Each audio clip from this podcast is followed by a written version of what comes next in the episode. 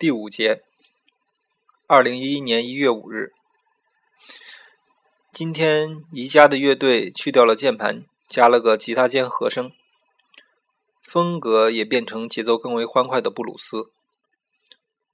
和昨天的背景音乐状比起来，他们今天的演出有点给力了，因此也获得较多的眼球和掌声。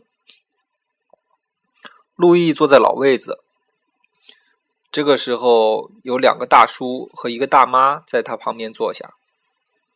他们拿了三杯咖啡。过了一会儿，令路易目瞪口呆的一幕发生了：一个大叔抓来大把纸纸墨和糖包，三个人开始拼命的往咖啡里倒。路易亲眼看着他们往一杯咖啡里倒入了九包纸纸墨和十包糖，一杯咖啡被生生搅成水泥状。如果这仅仅是一次性行为也就算了，可怕的是，这三人在重复制作，每人至少喝（括号吃了十杯）这种水泥状的物质。撕掉的包装在路易面前的桌子上堆积成山。到了下午六点多的时候，路易已经饿得有点受不了了。想到外面的寒风，他决定就在这儿吃点东西。宜家餐厅的食物一般偏贵，但他欣喜的发现了一种最便宜的九块九毛钱的鸡球饭，吃了一份，然后他走到卖沙发的区域，选了一张舒服的沙发躺下来，闭上眼睛。后来。路易在五道口地铁出口经过一个专业烤地瓜摊时，停留了一下。他看见有个男人也停了下来。最后三块了，老板说：“来一块。”秋后部说。老板打开烤箱，问：“要哪块？”这块。秋后部指了其中一块长条形的。路易也看上了这块，但被这个男人抢先了。我也来一块，路易说：“你要哪一块？”烤箱里还有两块，都是圆鼓鼓的，一大一小。路易指了小的，就说：“这块吧。”好嘞。老板拿出秋后部的地瓜，包在纸袋里，放电子秤上一称，说：“两块六。”紧接着又称了路易的地瓜。你的是两块五。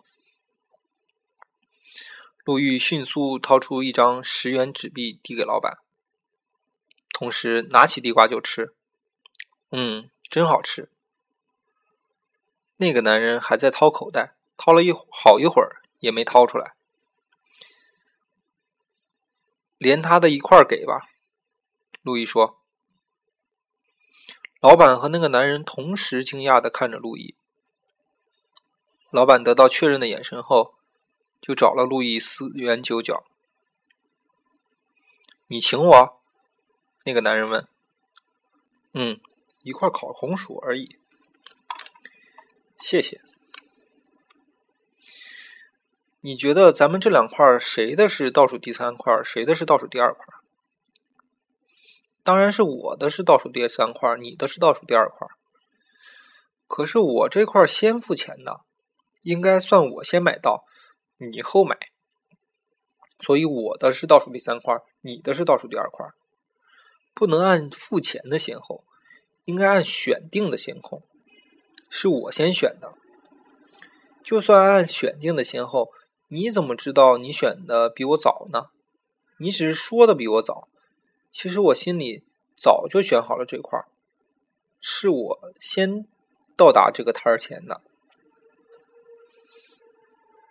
但我感觉到你其实是想要我这块的，这你都能感觉到。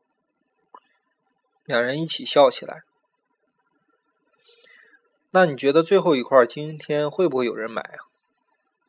今天估摸不会有人买了，它会变成明天数十块中的一块。那也未必啊，谁知道呢？两人分别朝两个方向走了。如果每想一次自杀，有人给一块钱，秋后部早就发财了。第六节，二零一一年一月六日，今天的一家乐队又发生了一点变化，原来的主唱换了。